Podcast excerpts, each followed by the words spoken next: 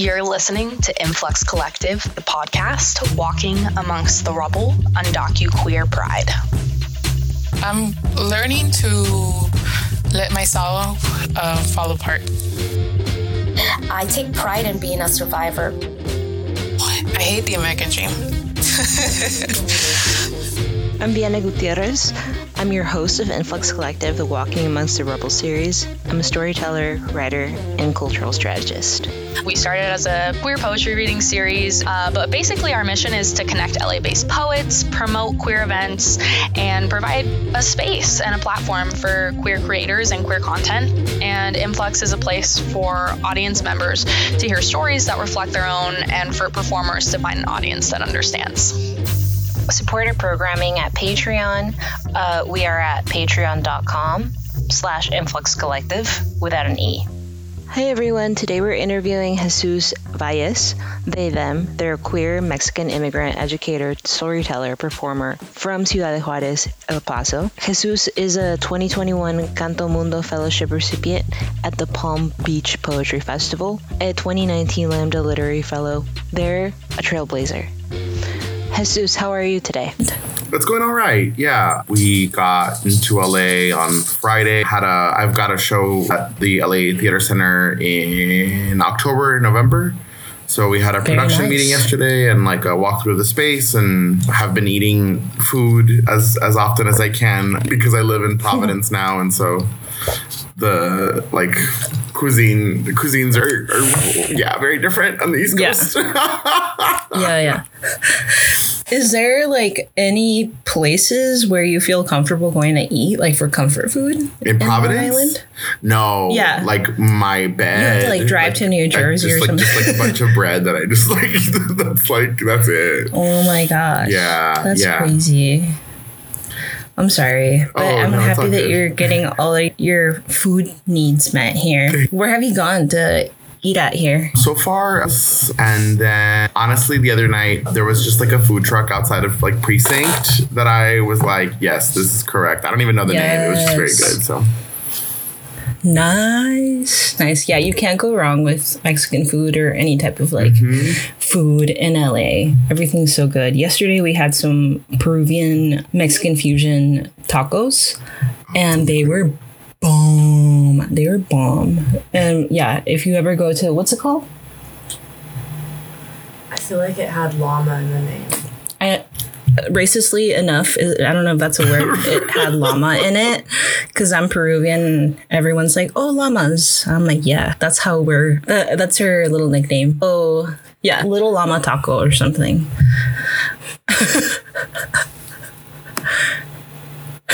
but yeah, more importantly, other than weird fusion food, there is a lot of stuff that I want to ask you about your poet. So, poetically, how have been things going? Poetically, artistically, creatively, all those things. Yeah, that's a great question. I've had this conversation with a few people now, and I think it's the question of coming back. I feel mm-hmm. like keeps coming up. Like, what does it mean to come back? What does it mean to actually not be able to locate a kind of endpoint for this pandemic and to sort of have this really strange sense that that American complacency with death and and the aiding of this like of, of, a mass disabling event and a mass death event is the sort of like standard has been really strange.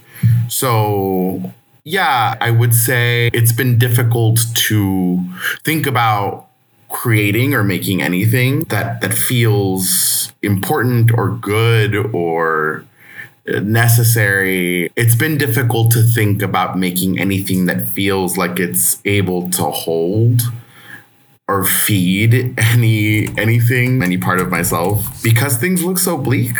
So I think I've felt like I've been in a kind of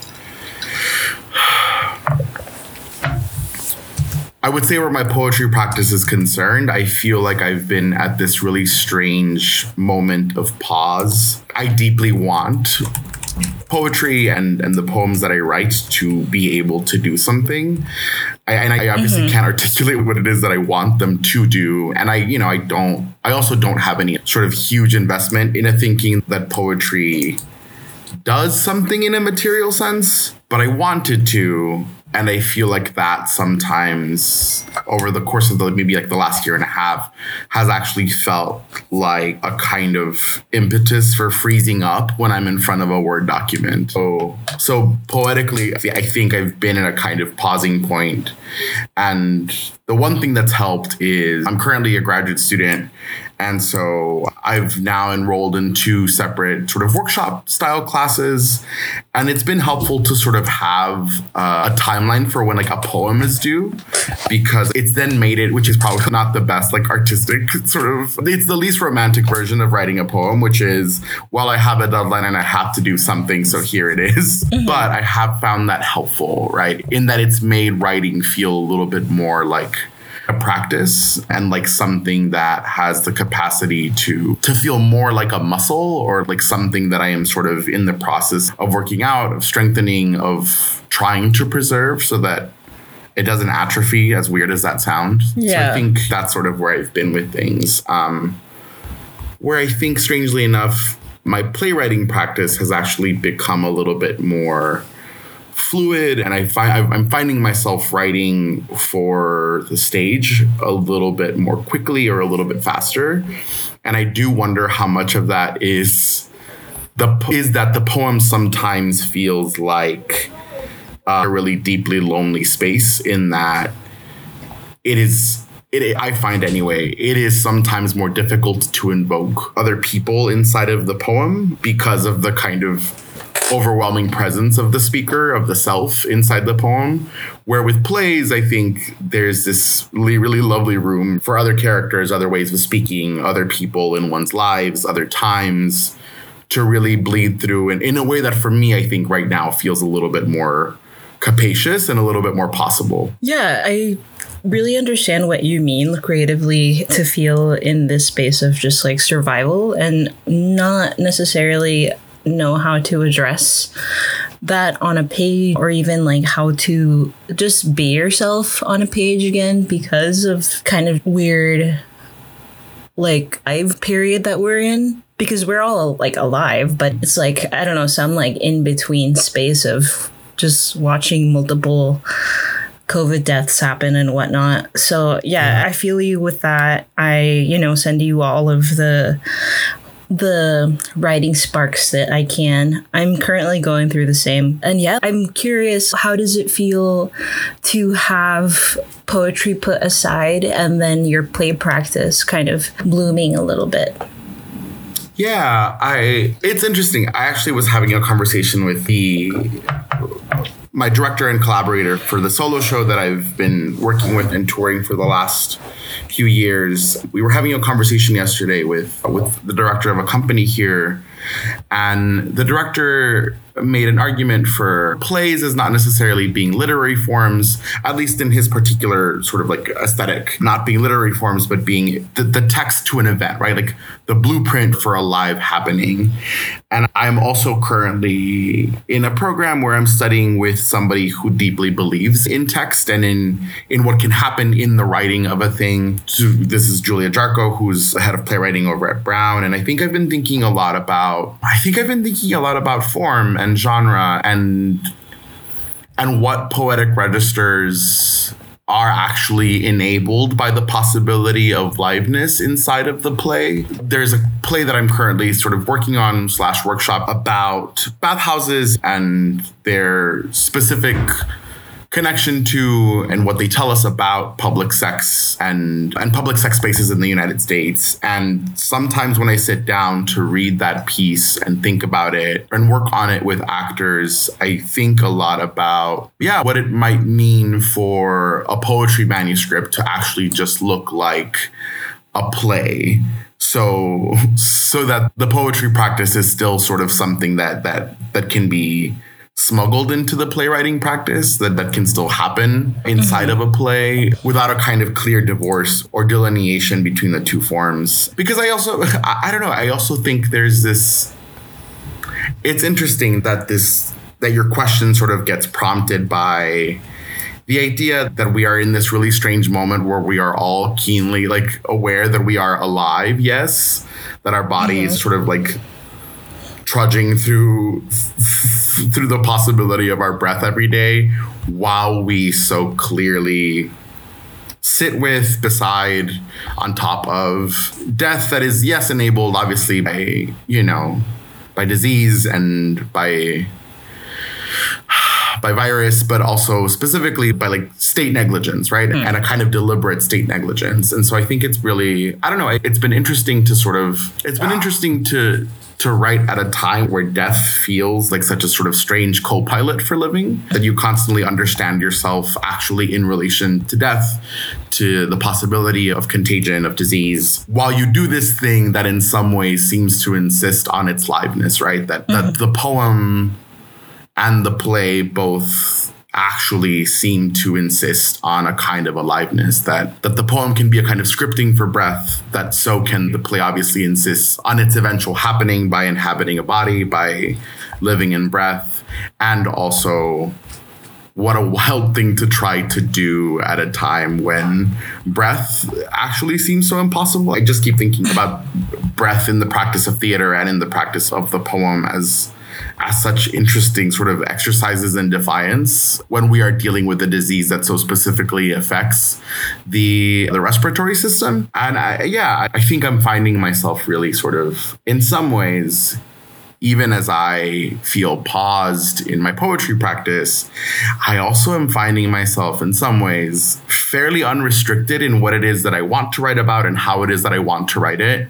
Because I'm, well, we're at a crisis point, so fuck it. Let me actually just give myself permission to do whatever it is that I want. Because the possibility of a production or publishing at this point feels in some ways fairly irrelevant in, in, the face of everything else. I'm like, the world is literally on fire. If this play isn't great and nobody ever wants to produce it, I'm going to be okay. Hopefully, I'll be alive tomorrow. Seems to feel like the more important statement that I have to sort of assure myself of before I start writing anything.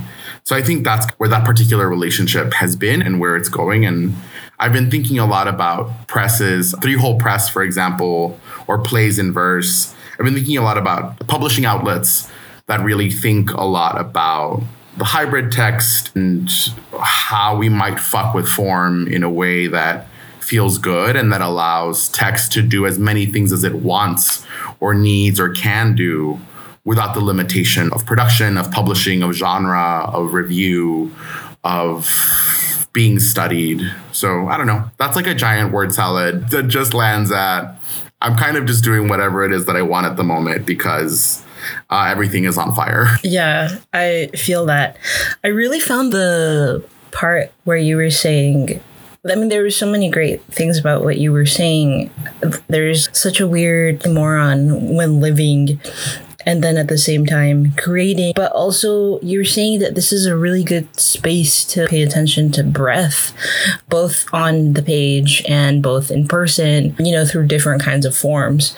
Can you please talk about that more? Yeah, yeah. Uh, I'm gonna I'm gonna do all kinds of round, roundabout ways to sort of talk about this, but you know, we'll see what happens. I think there was this really interesting moment that happened and by interesting i mean horrifying and that's that maybe is something to unpack but there was a moment where online there was this discussion being taken up about about fires in the amazon as a kind of attack on the lungs of the world at the same time that we were having conversations about what COVID symptoms might look like. And this is early on enough in the pandemic that I think we didn't quite know enough about about COVID to really talk about it in ways that felt medically attentive to what is actually happening. You know, the, the fact that we had such heavy campaigns for like, washing your hands as a way to combat a what we would eventually you know realize was an airborne disease i thought was really wild and i so so i just kept thinking about that that that kind of interesting and again and by interesting i mean horrifying. The specific rhyming of ecological crisis mimicking a crisis in the human body and that both of these are questions of breath right? That like that we are at a point where ecological disaster is having to be as bold as possible about the relevance of its metaphor that we see it reflected in our own body. And i kept thinking about all of the spaces that that the pandemic then asked us to lose, right? Which which are the places that I think so often call us to think most about breath. For me, losing my ability to be at the time I was teaching high school when we went into lockdown. So losing my ability to be in a room where I taught public speaking to high school students, where breath and the nervousness that one can detect in breath inside of the public speaking classroom for high school students was now an absent thing I was also now no longer able to go to poetry readings or to theater events, both things that obviously ask us to pay enormous attention to breath, not just for the delivery of the poem or the line or acting in a scene, but also that kind of acknowledgement that to be in a space of poetry or in a space of play is also to ask the audience to breathe with us. And the best poems and the best theater, I think, affects breath, right? Like I think there, there's a way there's a way that we've always known this and it's why we call things that are absolutely like beautiful and devastating we call them breathtaking right like there there is mm. such a constant attention to the way that our lungs are these gauges for how we are alive and for how we do our living and so those things were now gone. And then finally, I think one thing that, that, that hurt me quite a bit too is nightlife was gone. And I keep mm-hmm. thinking, obviously, you know, as somebody who's fat and who also really loves to dance, there is something about about catching my own sort of like labored breathing in a dance club that always also felt like such a lovely reminder of my limits and also of my ability to push to like to push past limits. And so mm-hmm I think, yeah, I think breath was really on on my mind a lot early on in in the lockdown. Be- because and I think obviously there's a larger conversation here but I in a very personal way I've always felt like my poet and my writing on the page isn't very good or isn't very rigorous or doesn't have the attention or craft or sort of like level of excellence that I think other poets do. And I think some of that comes from, I mean, I think some of that comes from like internalized like self flagellation that I think just happens when you decide to create. But 2 mm-hmm. I also think some of that comes from having been somebody who started doing poetry as a spoken event, right? As something that feels fullest when I'm speaking the poem aloud. I think there are moments mm-hmm. where I think about my own practice as something that really needs to live in my body for it to be effective. Like so sometimes I will look at a poem on the page and sort of realize it's it, it, at least my work, right? Like like I'm speaking about my work, realize that to some degree it, it feels flat or I really look at the holes because I know that some of the writing is actually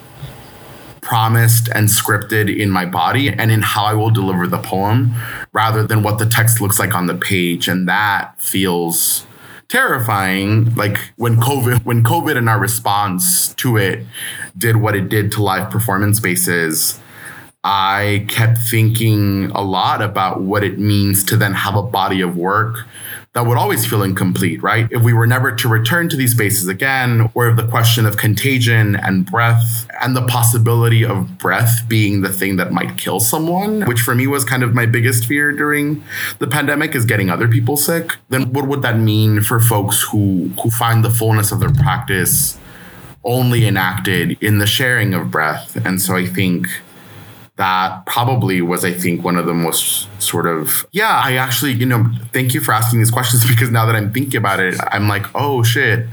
I think so much of like my pausing and my sort of really considering, mm. well, is the work that you're writing important?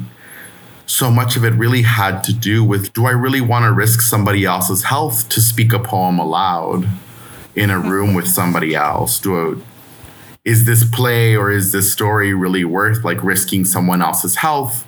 The actors the cast the crew the audience is it work is it worth that risk? And yeah i think feeling unable to answer those questions definitely felt really terrifying. So i yeah I, i've been thinking about breath a lot as i've been as i've been heading back to doing live performance and to thinking about returning to theater. I've got a solo show that's running here in los angeles in october and november and one of the things that I'm going to do this summer is actually going to do some work with a vocal coach just to be more deliberate about about my lungs and thinking about what it means to to sustain the ability to speak for really prolonged periods of time more. Because I'm realizing that the pandemic also changed so much of my body and specifically like my capacity for breath and speaking. That that pause really changed and reoriented so much of my relationship to breath. And so, yeah, I've been thinking about that a lot. Yeah, I like what you were saying about how our relationship to writing has become so much a symptom of or has resulted in a symptom of how our relationship with the pandemic and our bodies has just like switched over. There is so much to say about how the voice and the breath have yeah just mutated in this in this case in this mic. I really like how you put it. Also so interesting that you want to put a mic on that and like really take a look at that. And it really goes to show how we are conduits in every sense of our voice literally and poetically. I can't wait to hear what you create when when you are like doing poetry in the next coming weeks and also in your play. Can you tell us more about your play? Yeah. So the show is called Undocuments and it's an autobiographical solo show about about documentation about immigration and I think more specifically about the way that legal structures of migration as determined by a white supremacist xenophobic state then get to sort of choreograph the very intimate moments that get lived out with our families. And so the show charts my my sort of my family's history with immigration specifically focusing on my own arrival into the to the United States as as an undocumented person and my journey towards naturalization that occurred as my I have two brothers who were deported, one in 2008 and one in 2009. And so the show really sort of braids the process of naturalization alongside all of the metrics by which the state deemed my brother somebody who was disposable to this country. I've been performing the show since 2018, and the show was born out of a collection of poems and small journal entries that then get cobbled together to to become uh, a performance that lasts around 60 minutes. So it will be getting its West Coast premiere here in Los Angeles with the Los Angeles Theater Center through the Latino Theater Company. And so I've been performing the show since 2018. I've done it at universities. I during the pandemic I did a production of it that was live streamed through Teatro Audaz in San Antonio. And so this latest iteration will be its first sort of proper run in a theater since February of 2020. And so, yeah, the show was born in a lot of ways as a response to and you know, I'll say this. I think I became really deeply frustrated with how often we invoke the phrase after the election, after Donald Trump's election. As if there was no election before that. Right, exactly. Or even um, like politics in general. yes. Yeah. And I will say, I think, you know, and, and, here I go. And here's my contribution to that, that Parthenon. But but yeah, I do think that there was a kind of, yeah, after the 26th election, I think I had this brief moment of realizing, okay, so you live in a country that has inherently, because of its nature, enabled one of the most violent structures for immigration as a way to function through kind of like ethnic cleansing logics, right? Like I, I think that there's a very specific way in which every piece of legislature that has contoured migration policy in the United States since its inception, you know, even beginning with like with slave codes, has contributed to creating a very palpable grammar of violence for anybody that this country wants to deem non-human. And the issue with that was that we had eight years of hope and change that also, in really stealthy ways, and in ways that weren't stealthy either, right? In, in quite loud ways, if you were listening, that that were going to enable like further violence, right? That that even those eight years under the Obama administration were setting up all of the architecture that would lead to a lot of the very real violence that, that that we saw manifest during the Trump years. And so I think there was a point not long prior to to Trump's winning that I think a lot of us were like, oh, he's going to win. Like this is just what's going to happen.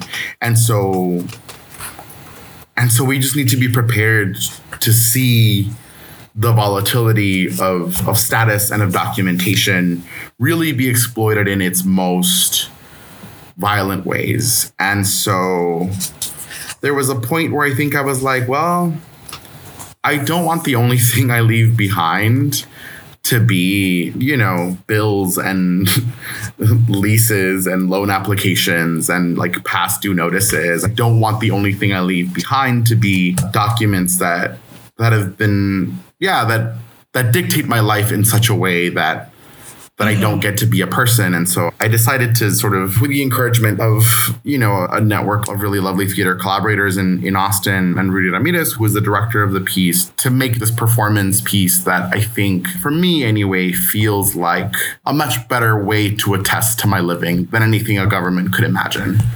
And so, mm. yeah, I've been working.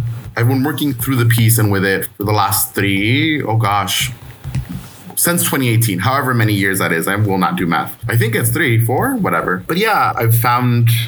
I've actually found the piece to be quite, I won't use the word healing because I think that word gets thrown around a lot.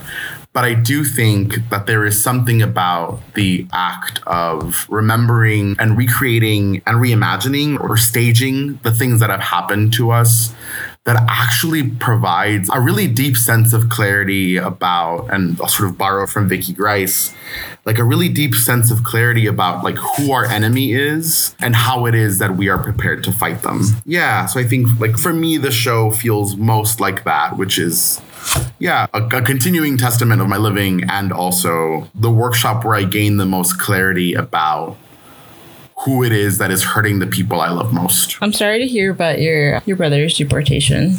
That's yeah, I also know how that feels. One of my yeah. very closest cousins also was deported and just writing about that experience must have been really grueling, but at the same time brave because you like put yourself out there.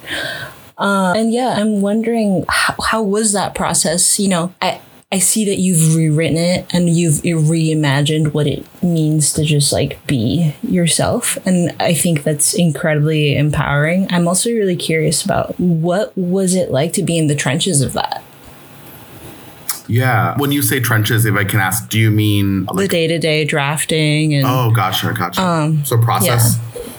Yeah, yes. yeah, yeah. So the script, the script really kind of begins as a set of five poems that then became 20 poems that then I asked Melissa Vogt and Bonnie Cullum, who run the Vortex in Austin, Texas. I was like, hey, would it be cool if I read this for some of my friends and theater homies? And they were like, yeah, sure, why not? So yeah, it was like a, it was a Saturday in September of 2017, and I decided to read these 20 poems aloud to folks. And I was like, oh, do you do y'all think there's a show here? And I think the consensus was like, sure, yeah, there is. Why not? Rudy Ramirez then in March of 2018 was like, hey, no, really, what if you wrote a show and what if the show was the kind of flagship for a Latinx Performance Festival in August of 2018? And I they asked me this question as I was heading into rehearsal and I like said yes and then just rushed into the theater and I was like, yeah, sure, that sounds great. Not really thinking that it was gonna be a thing that was gonna happen. And then and then I was on I was at an artist retreat in Tulsa and Rudy called and was like, no, really. you're gonna write this show and we're gonna do it in August. And I was like, oh shit, okay, I guess I should, yeah, maybe let's do that. Uh, so I started writing the show, ended up, I finished the show in the summer of 2018. So in July, I was in Portland. I was just finishing my very first like ever poetry workshop with Danez Smith at Tin House. And I think there was something that was really wild and freeing about being in a room with a really beautifully curated cohort of poets, including like Antonio Lopez and Cesar and a bunch of other just really brilliant folks that felt really like nourishing and that I think actually allowed the script to be born. And so, yeah, I finished the draft in July, July 27th. We opened the show in Aug- like August 8th. So I returned to Austin. We start hitting rehearsals pretty fast. And I think one thing that obviously I think, you know, helped a lot was and this is why I think I constantly think about like body and breath, and I really insist on on on what is possible and what can be found for writing inside of the corporeal and inside of, of actually like a really deep attunement to what muscle and breath and flesh and intonation tell us about uh, about how writing might work best. Is when we got into the rehearsal room there were moments, for example, and I don't think I will ever forget this, but there were moments where I would like, I'd be trying to work through like the memorization of certain sections, and my tongue would just forget or trip up or cut line. And at a certain point, it would happen enough times in a section that Rudy was really sort of forward in saying, like, no, hey, actually, like, I think that that actually might be your body telling you that line doesn't belong in this show, right? Like that that it, that maybe it does need to be cut or that it needs to be said differently. And I think just having the sort of permission having the permission for the body to be unruly to the text was really lovely and freeing. And I think that particular approach to process really then spoke to like the ethic of what the show is attempting to do, which which is to say, what might the world look like if there is a greater attention and care and deep love and permission for the body and for breath and for our living and for our messiness that deprioritizes text on a page that deprioritizes what governance and what structures and what bureaucracies might tell us a body or living actually is. And so I think that for me felt like like a really sort of important part of the process.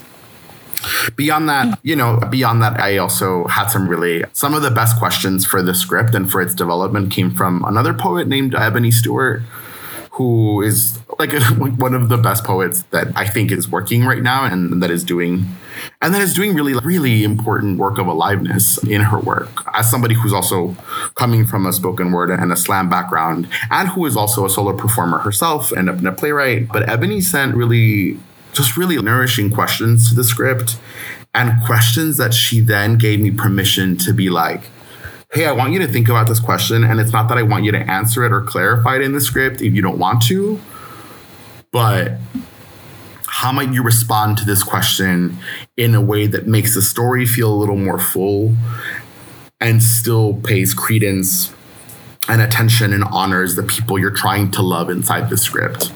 And I think that was really important and felt really good and get fed that process a lot. And I think the last piece that I'll just, I, yeah, I'm really, I love that you use the word trenches because I do think there's something really interesting about about how we might think about process as battle or process as you know skirmish war whatever it is that we want to talk about. Because what we're doing is not necessarily fighting with ourselves but actually rehearsing. Well i won't say this always but i will say in our artistic practice right what we might find is the space to rehearse the ways we want to fight the state. And you know, that fight can look like a lot of things. And I think I think for some of us that fight might be like, well great, how do I create work that that insists on my being alive despite what the state desires. And so I think having to do the memory work of recalling deportation hearings and recalling the sort of like specific uh, at a even like at a sonic level, right? Like what it means to chart the way that that your family's voice changes after someone's deportation, right? That that there's a specific mm. way in which like intonation and breath and like the brightness of one's voice actually begins to sort of leave or change or be warped because this person who who inspires to enact love is has been taken from you. I think there was something about doing that memory work and that recall work that helped me also to structure and to make sense of all of the things that my parents and my family actually did to not let that time in our lives kill us. I think often we, and you know, and I'll say this, I think in the last couple of years, I would say maybe in the last 10 years, there's been such an insistence on joy and the work of joy and what that might mean. And I appreciate that. And I think that's really important as an ethic that can and maybe I don't even say ethic as a practice, right? The tendence to joy might be a practice that yes is life affirming and is deeply important, and I think it actually sits beside and lives obviously, right? I think anyway, like deeply tied and braided to grief. That I think grief and hopelessness are actually like the laboratories where we make the best kinds of joy and where we make the kind of joy that makes life possible because it doesn't deny or or or decline pain, right? It doesn't refuse hurt. It works with it to make something else, to make what is otherwise impossible. And so I think for me, there was something really important about returning to those moments and actually paying close attention to all of the things that my family and myself, all of the things that we did to make our living and our loving of each other possible after deportation. I'm just sitting here with everything that you've said, and you know, like writing and poetry for me specifically are such a healing modality and just a conduit for really understanding all of the all of my organs and how they're working. And the more that i talk to you and talk to other poets i'm just in fascination of how science is really backwards. Like how as artists we know our bodies a lot more than how science is defining healthiness. I feel like we are really in tune and we are really trying to navigate and finding a science a specific way to really teach ourselves how to perform when we're leaving our safe spaces right? And yeah i'm really thankful that I get to have this conversation with you and you really get to just like share your process, share about your work as a poet, as a playwright, and how hopefully, like, when others listen to this, they can see the value in their own voice too. As marginalized folks, as poets, as people that really want themselves to insist their aliveness as well. So, yeah, very thankful for that. Yeah, thank you so much. Yeah, no, these thank you for like these questions and for the conversation. And obviously for your own work too. I think there's something really yeah, I think there's something really lovely about how intentional this project feels and how, yeah, just how much care you've put into like not only curating, but I think also just making the space as inviting as possible for all of the folks who've gotten to participate. So, yeah, so amazing. I always feel like so touched when, yeah, you guys were just telling me all about your process because it is like a quite like intimate route route to go through on your own and to just share that out there. I feel like it's like yeah, like its own kind of thesis on what it's like to live in this specific time. And so yeah when you're when you're going to create now for this this play that's coming forward in in a couple of weeks what do you hope? What do you hope to see? How do you hope for it to be different than the last times you were performing yeah. Yeah, I don't I don't know. I think in terms of, of the work being different, I one, you know, I'll, I'll, give the really annoying answer, which is isn't it always different? Um, but that's dumb. um, and th- that's dumb and I think the thing I'm most hopeful for actually is I'm really excited and terrified to have Los Angeles audiences watch this play. And I think the terror isn't out of an actual sort of like genuine fear or a kind of apprehension. Terror is the doorway through which I just do most things. I'm always just mm-hmm. terrified that everything is just, I'm always terrified that everything is, period. But I think the piece feels in many ways so specific to Texas and so specific to the Texas Mexico border, and even more sort of hyper specifically, it feels to me like such an El Paso piece. El Paso, Texas is where my parents first took us to, and it's where I did high school. So much of like my formative self really is crafted in El Paso. And so I keep thinking a lot about specificity and the way that that that I think sometimes it feels difficult not to think about specificity as actually the block that will impede connection with others, when in fact the opposite is actually true, which is mm-hmm. that hyperspecificity in the poem, in the play, in performance actually invites a kind of really deep resonance in that I think there's like a, you know, to speak back to, to, to, what you were talking about, the way that, that how we talk about our bodies is actually sometimes a, a bit too steadfast to the scientific and doesn't pay attention to like what I'll call the sort of the the magics that are possible otherwise, which is that I think sometimes there's a way in which like being hyper specific in the poem, in the line, in the performance allows this kind of vibration that enables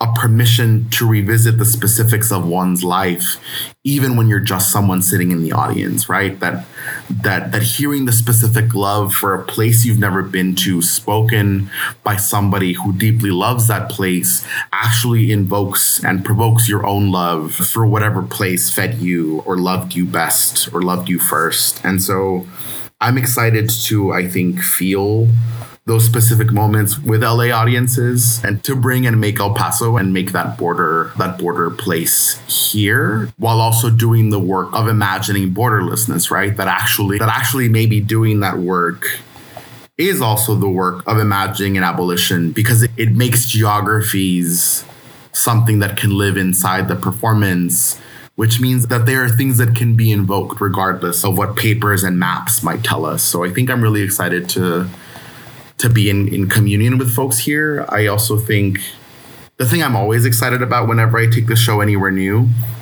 and whenever I perform new iterations of it is I think I also find I as one might imagine I find myself also aging with the show. The way that I performed the show in 2018 I think is definitely different than the way that I perform it in 2022 and a lot of that has to do with you know my my bones have changed. And I had a year and some change of just sitting or laying down being my primary ways of being in the world. And so I'm also really curious and excited to see like what my knees might think of this performance performance and my lungs, right? And the weight of my body as it moves in this new space, I think feels cool and good and weird because I think I mean I think anyone who's done live performance understands how strange it is to have one's body perceived by people in a space and to be okay with that, right? To accept mm-hmm. a kind of what in the moment feels like a kind of unending vulnerability with strangers which for me is exciting and cool and terrifying and one of the best things about being human. So yeah, I'm excited for that. And I think lastly, I'm also really excited to, there's something really lovely that has happened in every city I've performed this in, which is that during talkbacks and during, you know, the sort of like receptions and meet and greet opportunities after shows, I have these moments where folks will be like, oh shit, this reminded me so much of my experience. Or when I was listening to you, I kept thinking about stories my dad would tell me when he first crossed, or just different ways of people entering the performance that feel like these invitations to feel less alone for me that that is the most exciting thing i say this often about about uh, about the world we live in and about about what migration and migration policy does to us. And I think that is that immigration policy in the United States deeply depends on a kind of unspoken clause of constant silence that you have to constantly actually learn new ways to be quiet about where you are and how you got here and where you came from even as you're constantly being asked to present that information. You're being asked to constantly present and tell that information to government agencies while also having those very agency and the structure of this country tell you keep your mouth shut and tell nobody and be as alone as possible, right? This place makes you feel so deeply lonely. And I think the performance for me is an opportunity to create a specific sense of be withness that that feels good that that that feels like the opposite of that particular loneliness and its pitch so so yeah i'm excited to i'm excited to make friends well, let me tell you, I'll definitely be at your show yeah. and we'll be rooting for you. And I'm really excited to see it in person. Uh, I have seen it on Vimeo and it was amazing. Thank you so much for putting it out there. And I can't wait to see it. Aside from, you know, performing process, being a poet, being a playwright, who do you look up to? Oh, okay. Who are the people that, that you put on your altar? Yeah, I think yeah. Whenever I think about about folks that I really look up to and am inspired by constant, Virginia Grise or Vicky Grise, who is a playwright and a performance artist and just the, like all around like chingona, just like a fucking badass, is definitely somebody who I constantly look up to, and I constantly think about her. And for folks who don't know, she wrote she wrote and she co-wrote and performed in this play called The Panza Monologues, which was kind of the you know her sort of like first like work that, that people know her for. But she also has this really beautiful play called Blue, and also wrote what is one of my favorite pieces. Which anytime I teach playwriting, I teach this play slash manifesto, which is called "Your Healing Is Killing Me." A good book. Oh my Yeah. god. I God, that yeah, I'm having such a gu- guttural reaction right now because I feel like yeah, that book saved my life in Yep. undergrad. Yep. So, yeah, thank you, thank you for mentioning. Yeah, of course. Yeah, yeah. Vicky, funny enough, in 2016, Vicky did a workshop in Austin. And I happened to just be at the workshop because I love Panza monologues. And like I, at the time, I had no notions of myself as a solo performer. I was just like, I don't know, I just like doing theater stuff and we'll see what happens. And she was like, You're going to do solo performance one day and I'm going to be your mentor. And I was like, Okay, work. I was like, I guess. And uh, funny enough, you know, like Shaya ended up doing solo and she's somebody who I constantly am super proud to call a comrade and a comadre. So, so yeah, Vicky Grise for mm. sure. Ariana Brown is also somebody whose work I return to Lee, and also just a really deeply lovely and I think important human doing poetry work right now. I just really, I yeah, I just have such a deep admiration and love for Ariana. Alan Pelaez Lopez, who is also just eh. tremendous, and the first poet I think I ever fell in love with, and I have no understanding of poetry if it doesn't, for me, begin with this person, which is Patricia Smith. I yeah, I think Patricia Smith is tremendous, and I just really love I love her work. I think those are definitely, if I had to invoke four, those would be it. But there's such a wealth of, really wonderful thinkers and performers. So many of them on, on this series, too, that I think for me feels in talking about that kind of deep loneliness that we're made to feel. I think there are so many incredible cultural workers and artists and performers who are doing that work of making others feel less alone that yeah, definitely feeling a lot of gratitude as, as I respond to this question because I'm now thinking about so many brilliant humans who are doing incredible work.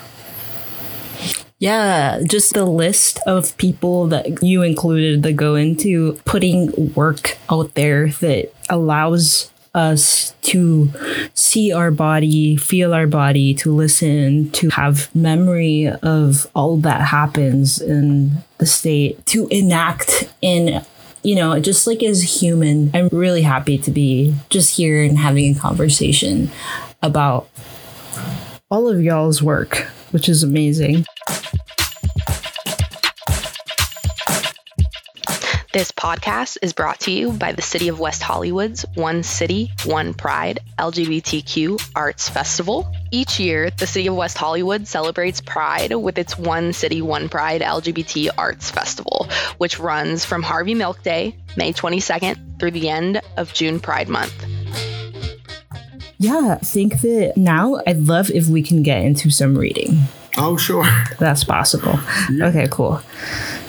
All right, so I was reading Madera, and I thought that it would be really cool to hear that out loud. Yeah, yeah. I'll um, start with Madera for sure. than, yeah. And if you have any others that you're like, oh, what about this one? Then I'm down. But but yeah, I've got it. I've got Okay. it here. So Madera, 1993. On our first visit to Madera, my uncle Oscar slit a pig's throat to welcome my mother home. Smiled his fool's gold glint, extending the cut down the pig's body with ease. I was his guest to the slaughter, to his ranch. Mijo, he said, and kindly offered the knife. I declined his invitation but stayed, watched him gut our gift, the smell of the pig's body emptying anywhere it could.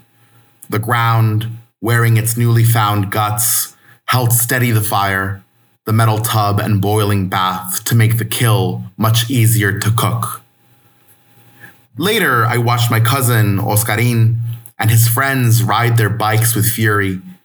The carnage of freshly killed snakes tied to the bicycle's frame, dragging behind the peddling swarm. Míralos, salvajes, My mother said, her comal and costura calloused hand accusing the boys outside of wildness. It's cruelty. Salvajes. This must be manhood, then, I thought. This must be nature. I watched the pack of almost men ride hard circles, the poor snakes leaving trails of themselves behind, petals on a dusty aisle. I was a boy in a kitchen and wanted to be nothing much older than that. Damn. Amazing.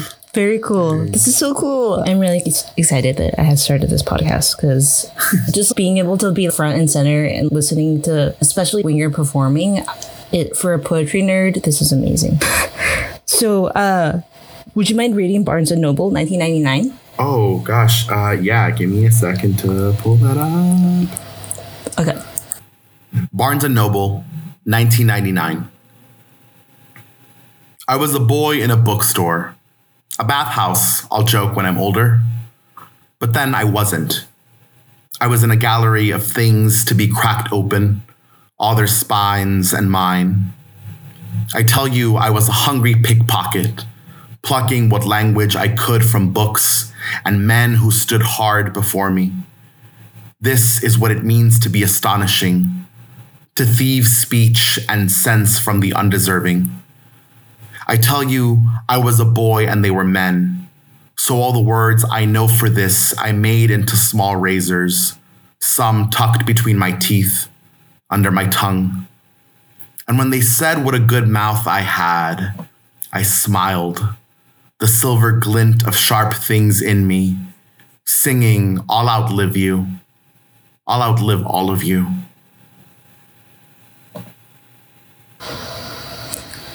Thank you. Thank you so much for reading that. Um, any other words, any last statements, any anything that you would like to bring up at all? No, actually, I would love to read one last one if that's okay. Yeah, Um, for and sure. before Yeah. I do, I really do want to say thank you for this. This has been such a lovely conversation. And one thing that I'm really grateful for this space, and one thing I think you're facilitating so beautifully with this series, I'm so grateful for as a work of doing, which I do think is artistic work, is engaging folks with their work and asking just such lovely, generous questions about practice and about how and why and what we make. It, it just feels like such a gift. It's such a lovely way to feel accompanied to feel again less alone. So I just yeah, I just want to say thank you. I think you're just yeah, you're doing really generous work. So thank you. Thank you. Really, I think that if it's helping anybody in the community to feel less alone, to feel like that hand that they never got, or just like a voice that wasn't there when they needed re- reassurance, reaffirming, I hope that this podcast is able to help. I know for sure I listen to podcasts and read books and whatnot when I'm feeling like the world is where I'm the only one living in it. So, mm. yeah, I'm happy that we're all in this community because, yeah, the undocumented community, even though it feels like all of us are scattered, when I read poetry, it feels like we're all in a room. So, I, mm. yeah, Yeah, I would love to just share one last yeah, um, one last poem and it's it's still a little baby poem. I don't know. I'm not sure what to make of it, but it feels like a one of the things that I've kept with me most from my time as a high school teacher. And it was, you know, I'll, I'll sort of set up the poem and then read it, which is that I wrote this because I was teaching a social and emotional learning class for students who were recent arrivals in the US, so any anyone who was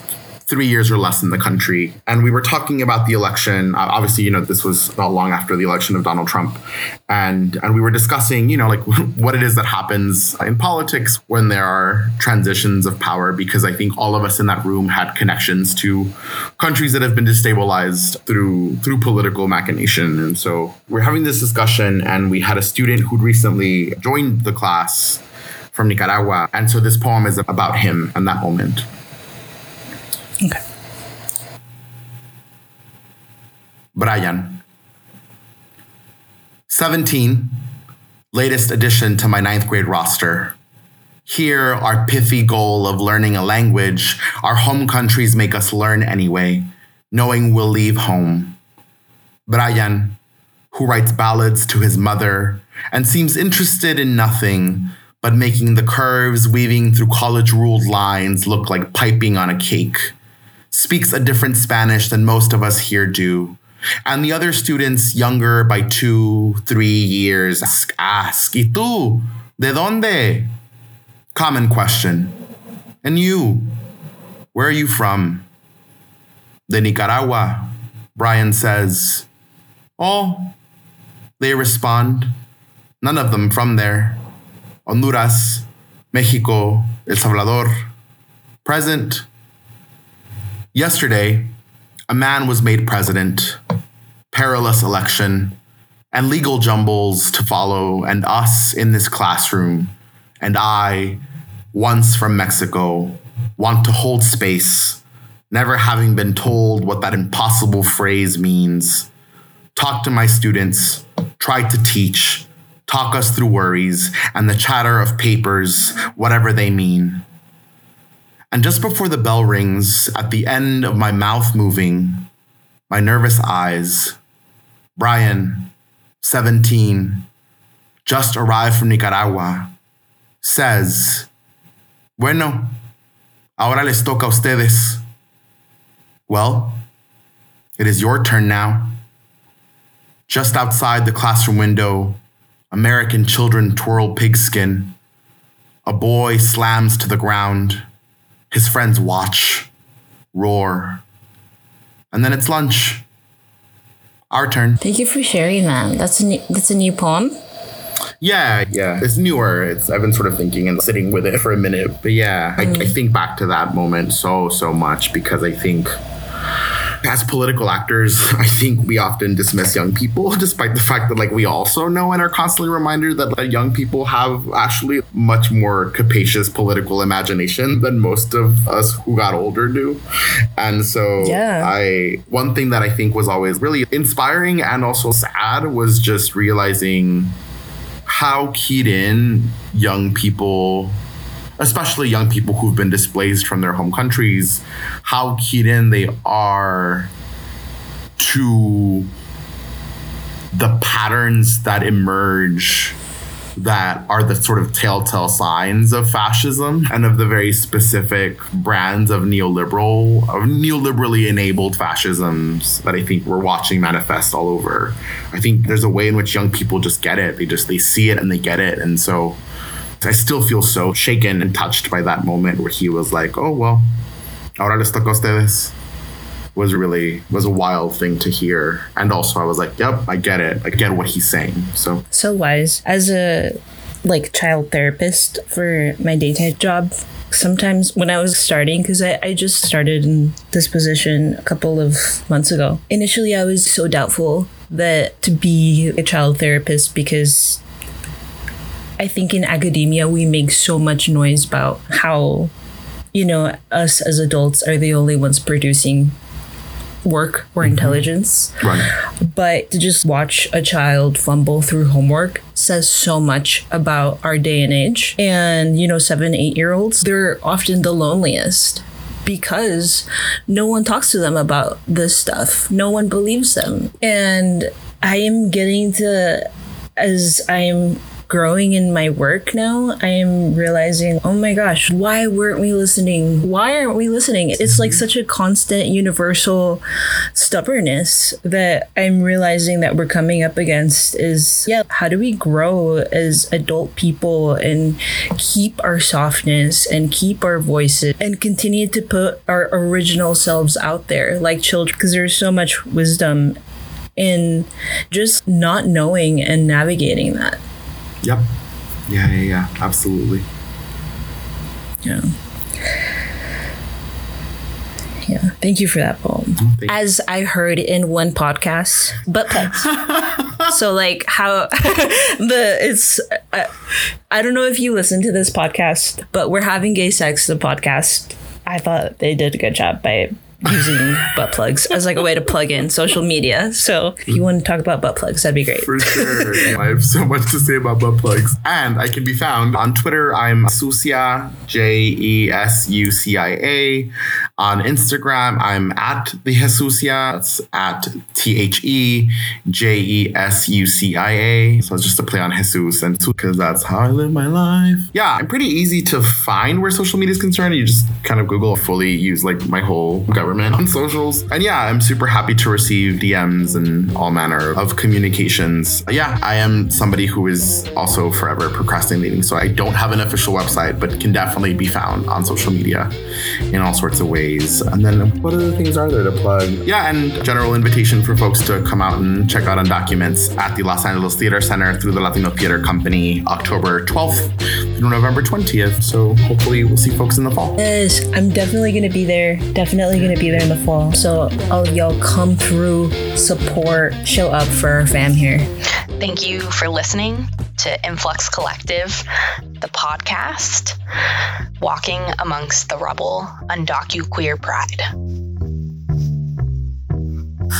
To get updates on our upcoming episodes, you can follow us on Instagram, Facebook, or join our email list at influxcollective.org.